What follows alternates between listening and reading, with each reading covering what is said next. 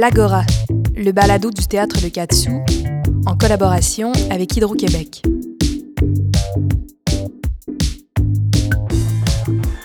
Ça, c'est un exemple de ce qu'elle produit comme matière, annonce d'entrée de jeu un des personnages de la pièce Wollstonecraft. Et tout de suite, on est plongé dans le vif du sujet.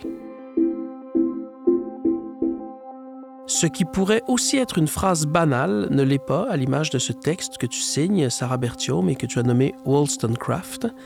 C'est précisément de ça dont il sera question ici, de produire de la matière, de porter et mettre au monde quelque chose ou quelqu'un.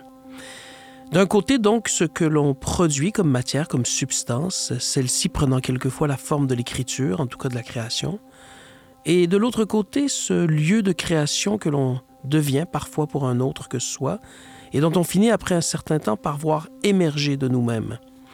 Deux accouchements possibles, accouchement de l'esprit, accouchement du corps, chacun à leur manière provoque un basculement du néant vers la vie, du rien vers quelque chose. Deux récits de création, chacun précédé de leur propre douleur. Entre les deux, sans doute une infinité de différences, mais l'idée quand même de créer quelque chose à partir de sa propre vie, dans ce que ça a de grandiose et de toujours un peu inquiétant aussi. Sarah Berthiaume, on peut dire d'emblée que ta pièce est librement inspirée de Mary Shelley et de sa première création, Frankenstein, parue en 1818, qui plus est considéré comme étant le premier roman de science-fiction. Plus de 200 ans plus tard, tu imagines une pièce avec entre autres deux personnages du nom de Marie et Perceval. Ce couple désire avoir un enfant ensemble quand, après plusieurs obstacles à la maternité de Marie, euh, une étrange et surnaturelle option prenant la forme d'une imprimante 3D se présente dans leur cuisine, Marie, prise au désespoir, choisit d'en explorer la mystérieuse invitation. C'est par là qu'une créature étrangement singulière, menton fourchu, bouche d'argent, nez cancan, joue rôti, va rejoindre la longue chaîne des êtres. Brouillant ainsi les frontières de l'identité, ta dystopie nous plonge tant dans l'expérience de la maternité que dans celle de l'écriture et interroge les sens multiples de la création, notamment d'une certaine création au féminin, invitant à la libérer de certaines injonctions, au nom de toutes les transformations et réinventions possibles auxquelles elle ouvre. Entendre ici, il ne faut jamais réduire ni les individus ni les textes à l'indécence, c'est-à-dire à la possibilité de ne dire qu'une seule chose, tout cela devant demeurer enceint, n'ayant jamais terminé de dire et signifier. La pièce Wollstonecraft, écrite de tes mains, Sarah, et mise en scène par ta complice Edith Patnaud, présentée au théâtre de Katsu du 18 avril au 13 mai. Pour discuter avec toi de ta création, des sujets qu'elle déplie et des lignes qu'elle trace, nous avons également invité Hélène Després, professeure associée à Figura, centre de recherche sur le texte et l'imaginaire, et notamment directrice d'un dossier consacré à Frankenstein, paru en 2018 dans la revue Spirale, titré Frankenstein sous toutes ses formes et à toutes les époques.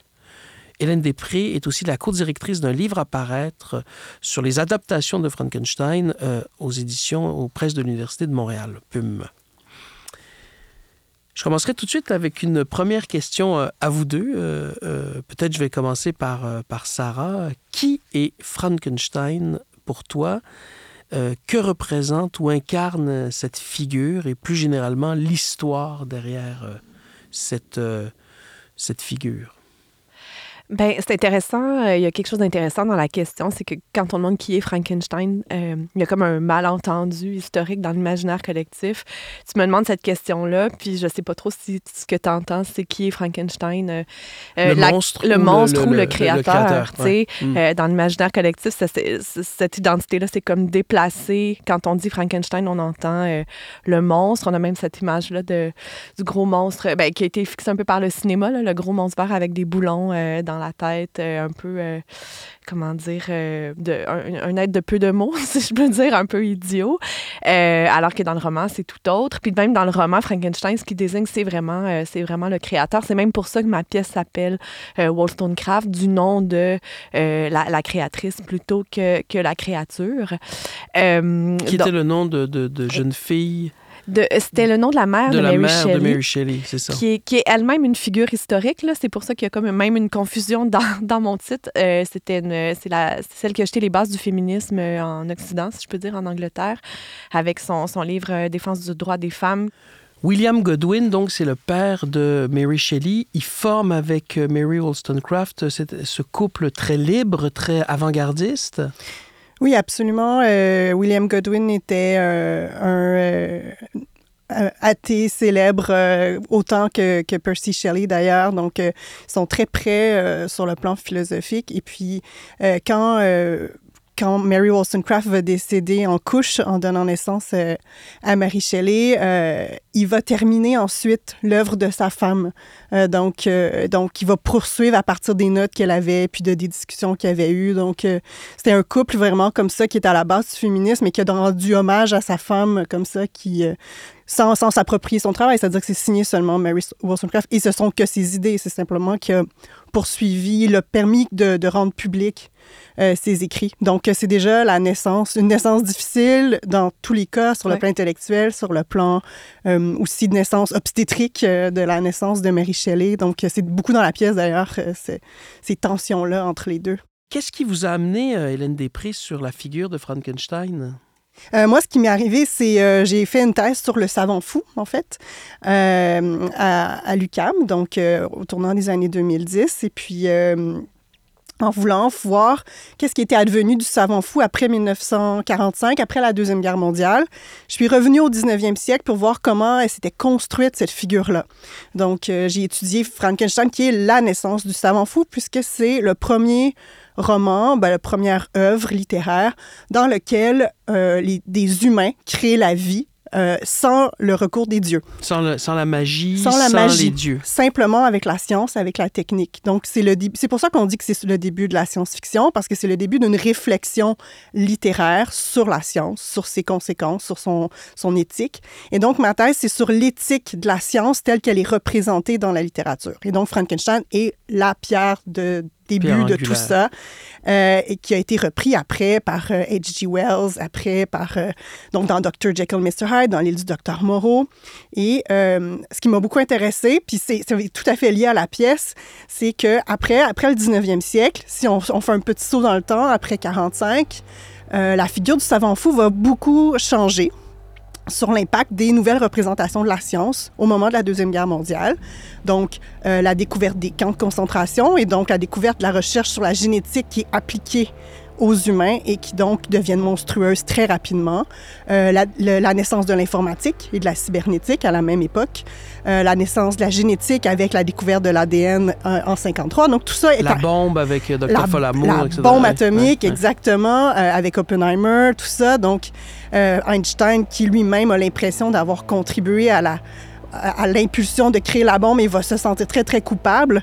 Et donc, la science est à une époque où tout bouillonne. On crée des nouveaux outils pour créer, euh, en informatique, en génétique, euh, en nucléaire. Euh, mais aussi, on commence à avoir des remords et puis ça, ça contamine complètement la littérature. La littérature s'empare de ça.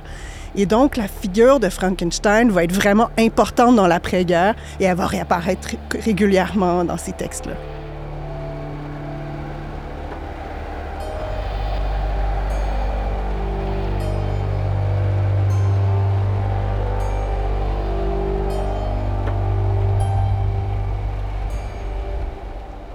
Et puis, il, décide de faire un... C'est tous des intellectuels, des poètes. Et puis, donc, il décide de faire un concours d'histoire de peur. Et puis, euh, c'est entre autres au cours de... On parlait du vampire, mais c'est là qu'a été créée la, prémisse de, Dracula par le docteur euh, Polidori, je pense, qu'il était le docteur de, de, Byron. Qui prend un peu exemple sur Byron pour former cette espèce de personnage dandy euh, qui deviendra, sous la plume de Bram Stoker, hein, le, Dracula. Ben, en fait, c'est Byron qui a inventé d'abord, pendant la soirée de création, c'est Byron qui du fantastique, cette nuit-là, hein. ouais, exactement. C'est lui qui en fait qui a eu l'idée. C'est Byron qui l'a écrit, qui l'a peaufiné, puis qui en a fait une nouvelle littéraire. Donc c'est vraiment une collaboration créative parce qu'on ça serait de la co-création aujourd'hui. Mais donc euh, tous ces livres-là ont été créés ensemble. C'est la même chose pour Frankenstein. C'est c'est Mary Shelley qui l'a imaginé, mais beaucoup influencé par Percy aussi, qui a énormément, il a énormément alimenté, euh, surtout pour cette première version de 1818. On disait tantôt que c'était 1818, c'est vrai, mais il y a une deuxième version de 1831 qui est la plus souvent lue aujourd'hui, euh, qui est beaucoup plus Mary Shelley. Euh, elle s'est émancipée un peu de Percy parce qu'il est mort entre-temps. Et donc, elle, était plus vieille aussi. Elle était, était rendue adulte. Et donc, elle s'est développée. Et donc, les deux versions sont assez différentes. Euh, donc, Percy participe donc à l'écriture, en tout cas on le sait au, au brainstorm, comme on appellerait aujourd'hui. Oui, on ne sait pas exactement, euh, mais on, voit sa trace dans énormément de passages du roman. Il y a, certaines théories qui disent qu'il aurait écrit des passages, mais on ne le sait pas vraiment. Mais en gros, on sait qu'il y a une beaucoup plus grande influence sur la, cette première version-là, sa pensée en tout cas, que Marie partage pas complètement. En tout cas, elle va pas partager tout au long de sa vie, ça c'est certain. Elle va devenir un peu plus conservatrice avec le temps. et donc, elle va, euh, elle, va, elle va reculer un petit peu sur euh, le côté euh, tu es Dieu. Elle est moins athée, disons, que, elle est moins convaincue par l'athéisme et par tout ça. Que, Percy chez Mais d'ailleurs, quand le roman est sorti, c'est à lui qui a été attribué. Il n'était pas signé, je pense. Il était anonyme, oui. Et puis donc, tout le monde l'attribuait à Percy Shelley. Personne pensait qu'une femme, une jeune femme de 18 ans pouvait créer, quelque chose. Même aujourd'hui, ça nous impressionne. Oui, oui, c'est ça. même aujourd'hui. Puis il y, a quelque chose. Entre, mettons que je continue sur ta question. Oui, oui, oui. c'est juste qu'on retrouve tellement ce que, ce, que, ce que vient de dire Hélène, des thèmes, ces thèmes-là aussi dans ta pièce, mm. sur euh, l'appropriation, la propriété, la propriété intellectuelle. Tu poses vraiment ces questions-là aussi. Euh, oui, bien, la, la, pièce, elle est née, donc je disais, dans une période où on commençait à, à parler des, des, changements climatiques, donc où je trouvais que le climat était déréglé, je trouvais qu'il y avait des liens avec ça. Ensuite est arrivée la pandémie et pendant la pandémie, j'ai eu deux, deux, deux autres grandes sources d'inspiration, si je peux dire. D'abord, justement, tous les, les, nouveaux questionnements, en tout cas le, shift de société qu'on a eu à partir des questions sur l'appropriation euh, culturelle et autres appropriations. Ce rapport-là à des œuvres euh, qui avaient été écrites euh, avec des bonnes intentions et puis qui tout à coup révélait des, des, aspects presque qui étaient considérés euh, comme presque monstrueux. Puis ça, ça m'a ça m'a euh, ça, ça m'a ça m'a bouleversé, ça m'a ça m'a fait réfléchir, ça m'a ça m'a apeuré. En tout cas, ça m'a mis dans une drôle de zone où je, je considérais des œuvres que j'avais écrites avec beaucoup de cœur par le passé sous un nouvel angle, puis je me mettais à en avoir peur ou avoir peur de ce que les gens pourraient y voir ou de ce, ce qu'ils pourraient leur reprocher. Donc, nos, œuvres qui nous échappent et soudainement semblent être monstrueuses. Semblent être monstrueuses. aux yeux de certains ou certaines. Exactement. Qui, en tout cas, qui, qui révèlent des facettes qu'on ne soupçonnait pas. Hmm. Et, et, ces œuvres qui, qui continuent leur chemin dans leur vie, c'est ça le propre De façon en plus. presque autonome. Oui, parce que des pièces de théâtre, moi, ils circulent, des fois sont traduites, ils sont jouées ailleurs et tout. Et donc, qu'est-ce que les gens y voient? Qu'est-ce qu'est-ce que ces pièces-là disent dans le monde que je ne contrôle plus? Il y a quelque chose de vertigineux. Euh, et, donc, et donc, ça m'habitait. Puis la troisième truc qui, qui, est vraiment pas joyeux aussi, j'ai fait, des fausses couches pendant la pandémie. J'avais mon premier enfant, puis avant de. Là, j'ai ma fille est née il y a cinq mois, mais entre-temps, j'ai fait des fausses couches. Puis ça m'a vraiment amené dans une zone, euh, je dirais, proche de, de l'horreur, de, quelque chose que je pensais pas expérimenter dans ma vie, vraiment quelque chose de très gore. Euh, et puis, euh, et puis j'avais déjà un peu les mains dans Mary Shelley, puis Mary Shelley qui a, elle aussi, perdu des enfants en bas âge, fait des fausses couches, a une expérience de la maternité. Est née elle-même. Est née elle-même avec des grands guillemets, mais en tuant sa mère. Là, sa mère est morte en couche. Et donc, et puis je disais des, des des ouvrages sur Mary Shelley qui disaient que justement, il y en a qui voyaient Frankenstein, son, son premier roman, comme euh, euh, une œuvre qui parle de, de, la maternité ou en tout cas de, de, de de, d'un versant monstrueux de, de, de cette, de cette maternité-là, puis d'une espèce de, de, de, zone entre où la mort et la vie, tout à coup, se croisent, l'un amène l'autre. Et, et, et, ça, ça me parlait beaucoup. Et le fait qu'une, qu'une jeune femme, qu'une femme euh, crée un nouveau genre, ou en tout cas euh, créer un espèce de monument de l'horreur à partir d'une expérience de la maternité. Euh, ça me parlait, je trouvais ça super fort. Je trouvais que c'était comme à la mesure de ce que je vivais. De ce que tu vivais. Ouais. qui, qui, euh, écrit un genre qui a été associé à tort ou à travers euh, aux gars, aux hommes. On a, on a adossé la science-fiction comme un univers masculin. Euh. Ça, c'est arrivé beaucoup plus tard, faut dire. Bien sûr, bien sûr. Euh, Je pense au cinéma notamment. Là. Oui, mais en littérature aussi, mais c'était beaucoup dans euh, les, les, lecteurs, en fait. Mais je vais revenir quand même rebondir sur ce que Sarah dit. Il y a beaucoup de choses intéressantes. juste une toute petite parenthèse au début qui va peut-être t'intéresser. tu disais que ça, la, pandémie, entre autres, t'avait inspiré, mais, mais Shelley a aussi écrit le premier roman de pandémie, qui est The Last Man, qui est un roman apocalyptique. C'est son deuxième roman. C'est le c'est l'autre roman qui est un peu connu, beaucoup, beaucoup moins que Frankenstein, mais elle a, elle a aussi inventé le genre apocalyptique. Ben, c'est-à-dire qu'il y a eu d'autres romans apocalyptiques euh, au sens religieux, mais c'est aussi un des premiers romans apocalyptiques euh, laïques, disons, sans Dieu, euh, basé sur une pandémie, sur un virus qui détruit l'humanité. Donc, c'est fou. C'est fou. Puis l'autre aspect que je voulais aborder, c'est, tu disais que, tu sais, justement, dans la pièce, tu parles de, de, de, toutes les critiques anti, ben, féministes, antiféministes qui sont faites sur sa, son, ce qu'on comprend être son roman Frankenstein, en fait. Euh, c'est intéressant parce que le roman Frankenstein, euh, ben, probablement que c'est un des plus étudiés de l'histoire littéraire. C'est déjà le plus adapté, ça, on sait. Euh, j'ai fait partie d'un projet de recherche récemment, puis on a identifié 144 films, 100 romans, 120 BD, puis 96 pièces de théâtre inspirées de Frankenstein. Donc, c'est un monstre. Donc, Frankenstein lui-même, c'est devenu un monstre transmédiatique. Donc, ça, c'est quelque chose qu'on on, ça va être publié euh, bientôt. Donc, c'est un gros travail qu'on a fait. Euh, et juste dans la première décennie, avant même l'apparition de la deuxième la deuxième version, il y avait déjà 10 pièces de théâtre qui avaient été montées. Donc, euh, la première, en fait, en, 1823, il y a déjà 6 pièces de théâtre montées la même année euh, en Angleterre. Donc, ça a beaucoup inspiré les dramaturges. Bien ça, c'est intéressant. Parce qu'il y a une notion de conflit dans la, au sein même de la de l'acte de la création, de l'acte de l'enfantement. Il, y a un mm. conflit entre, entre Frankenstein et sa créature, entre Mary Shelley et son œuvre, parce que on l'a dit, la créature finit par bouffer son créateur, mais, Frankenstein a fini par bouffer Mary Shelley parce que tout le monde connaît Frankenstein, très peu de gens connaissent Mary Shelley. Absolument. Ça, c'est assez. parce qu'elle a produit peu d'autres choses aussi, là. C'est sûr mm-hmm. que. Mais, mais, complètement. Mais aussi, son œuvre a été euh, étudiée beaucoup par les féministes dès le début. C'est intéressant parce qu'elle a été au cœur de débats, en fait, entre les critiques depuis très longtemps, en fait. Euh, en 1987, déjà, euh, Anne Meller étudie, qui est devenu un des textes vraiment importants sur l'étude de Frankenstein. elle analyse déjà le roman comme la science qui considère la nature comme quelque chose d'inerte et de féminin qu'il faut qu'il faut euh, envahir, qu'il faut euh, étudier de manière très, très agressive. Mm-hmm. Et donc, beaucoup, à partir de là, on a commencé à voir le roman de Mary Shelley comme un roman féministe, au sens où elle dénonce, en fait, cet mm-hmm. aspect-là de la science. Pour euh, Mary Shelley, elle avait deux conceptions de la science, qui sont les deux dans le roman. Une qui est plus sur l'observation pure, c'est-à-dire vraiment observer la nature pour la comprendre, qui était beaucoup basée sur les travaux d'Erasmus Darwin, donc le, grand-père de Charles Darwin.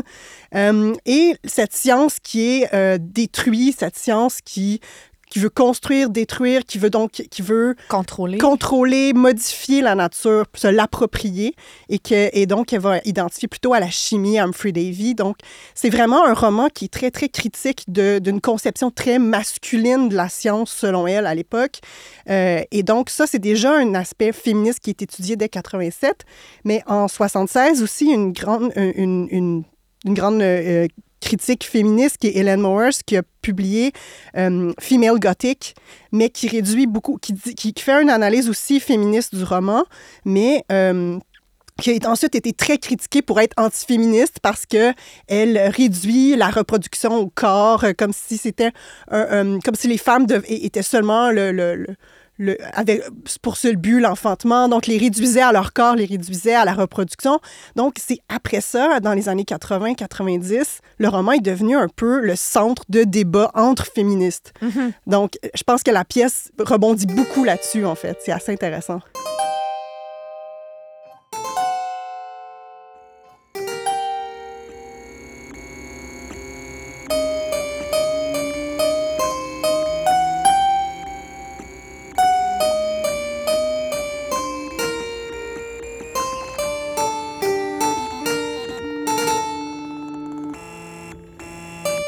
C'est pas la première fois que tu arpentes euh, les terres de la science-fiction. Euh, on, retrouve quand même quelques éléments dans certaines de tes œuvres ou des adaptations tu as cet intérêt-là.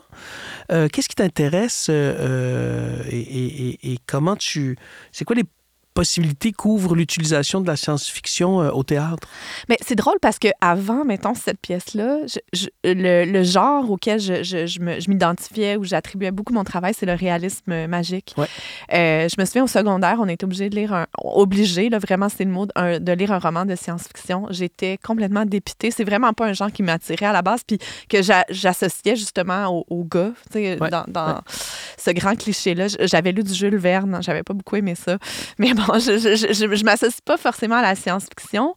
Euh, mais je dirais que, mettons qu'on met ça dans la même catégorie que le réalisme magique, parce qu'il bon, y en a un qui est expliqué par la magie, puis l'autre par la science, mais c'est quand même de sortir un peu du réalisme pour aller dans des, des possibilités autres on dirait que j'ai besoin de ça dans, dans l'écriture pour... Euh, j'aime ça d'écrire euh, euh, je sais plus d'où vient cette citation-là, mais la réalité, pas comme elle est, mais comme elle pourrait être. Donc, vraiment d'ouvrir des espèces de, de fenêtres de possibles pour, euh, Dystopie, utopie. Euh, dystopie, uchronie, mm. utopie, pour justement avoir des zones de liberté en écriture. Puis j'aime, j'aime encore une fois, là, dans le, le, le, champ lexical de, de, des amalgames, puis des, des patchwork, puis de, de ce qu'on assemble, mais j'aime assembler justement des, des trucs plus, des dialogues plus réaliste, puis des, des envolées lyriques où vraiment où je convoque la magie, l'extraordinaire, euh, euh, la science, puis où je fais advenir euh, des choses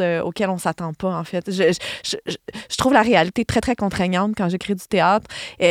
J'aime ça écrire des dialogues réalistes, puis coller à, à, l'oralité. Mais Mais j'ai mm. besoin de trouver des, des espèces de poches d'air pour y échapper. Puis c'est une manière aussi de me surprendre moi-même en écrivant, c'est-à-dire que la pièce, j'avais j'avais le roman, je savais toutes les zones où je pouvais aller, mais quand j'ai écrit la pièce, euh, je ne savais pas du tout où, où, où je m'en allais.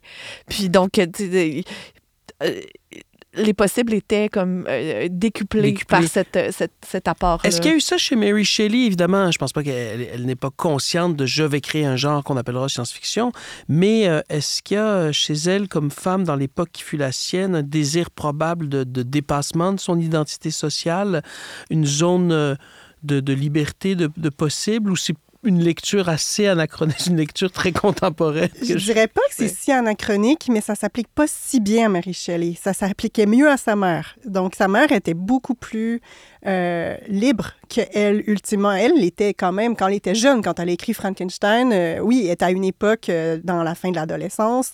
elle, ne tente pas tant de s'émanciper que ça, tant que elle est en cavale avec son, son amoureux, qui, eux, avec un groupe qui, eux, sont très, très, très en avance sur, euh, sur leur époque, mais elle, euh, elle est... C'est d'ailleurs une des choses qui a été critiquée de, de sa conception de la maternité, c'est qu'elle est très obsédée à devenir mère dans une façon très, très classique à l'époque. Et donc, c'est une des frustrations qu'elle a. Euh, est-ce qu'elle est consciente de révolutionner le genre? Euh, je penserais pas. on a elle en parle pas beaucoup, mais par contre, elle mélange beaucoup de genres. Elle n'a pas juste inventé la science-fiction.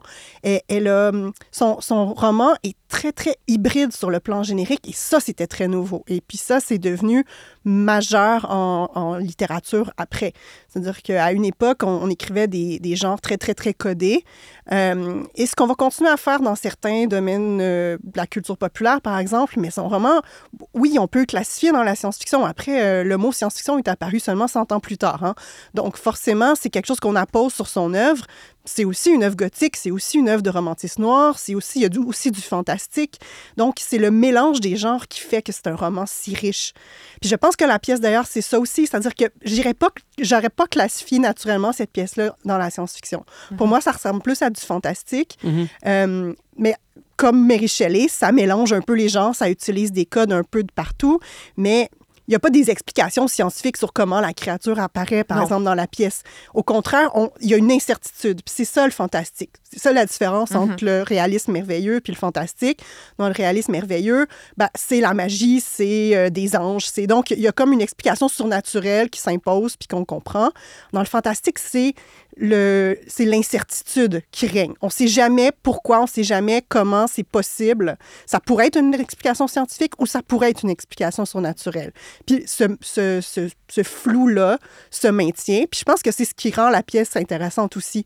C'est-à-dire ce, ce flou-là où on n'a jamais une explication claire de pourquoi la créature évolue à cette vitesse-là, mm-hmm. ou passe de telle forme à telle autre forme, ou, même euh, l'intelligence artificielle, le mm. traitement de, de, cette intelligence artificielle qui commence à s'émanciper comme poète.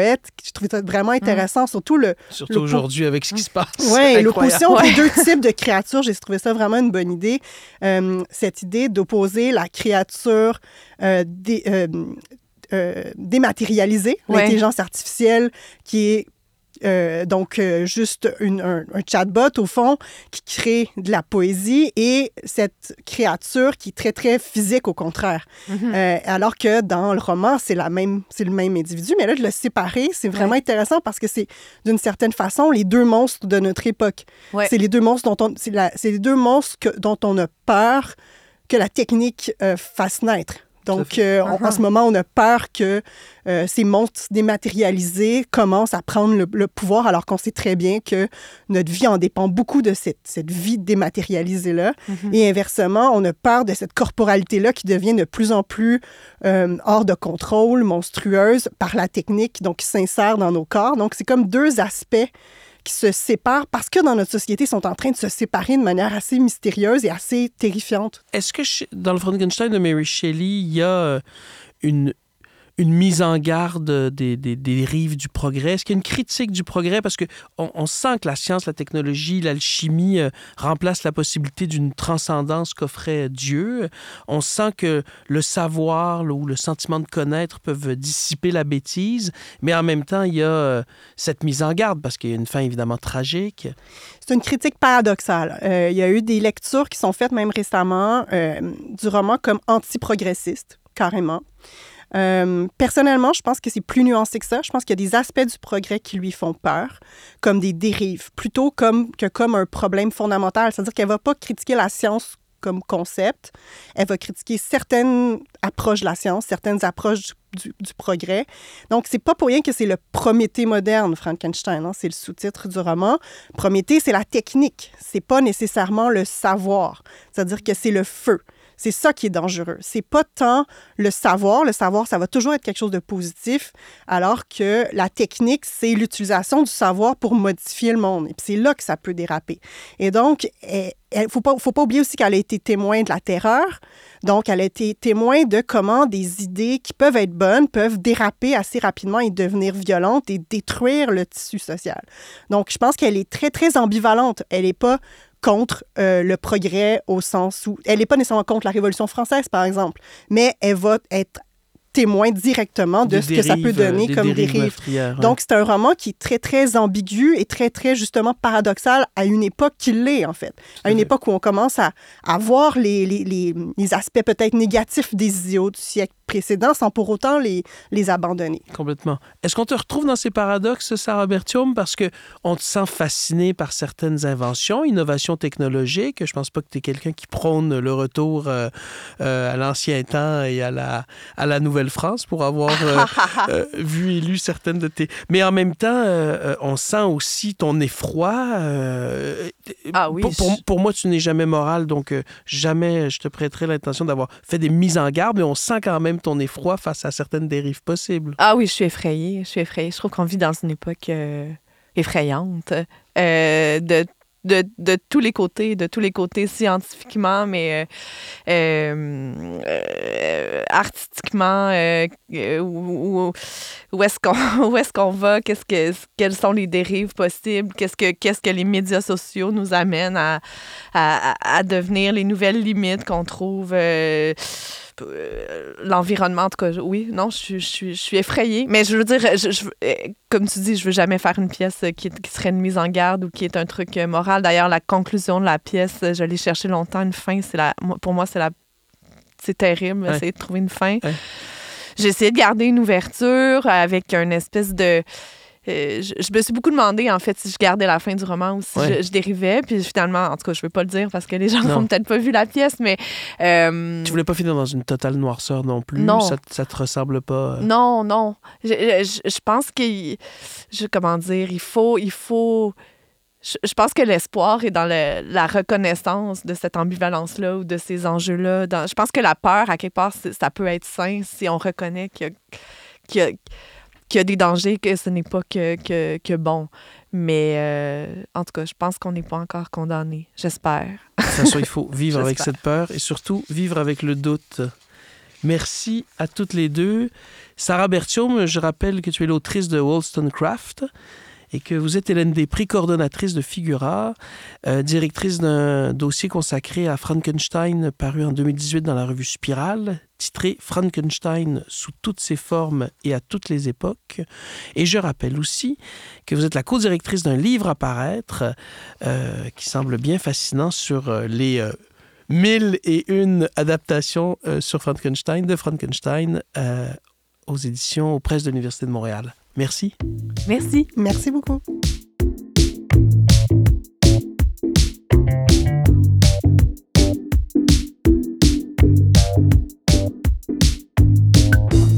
La pièce Wollstonecraft est écrite par Sarah Bertium et mise en scène par Edith Patnaud.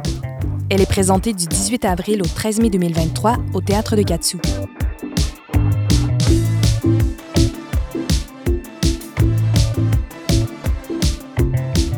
avec la participation de Sarah Bertium et Hélène Després. Animation, Olivier Kemed. Musique, Andrea Marcelet-Roy. Production, Théâtre de Gatsu, avec la collaboration d'Hydro-Québec. Conception et réalisation, Marie-Laurence Rancourt, Magnéto. Prise de son, Charles Montambeau. Montage et mixage, Daniel Capelle.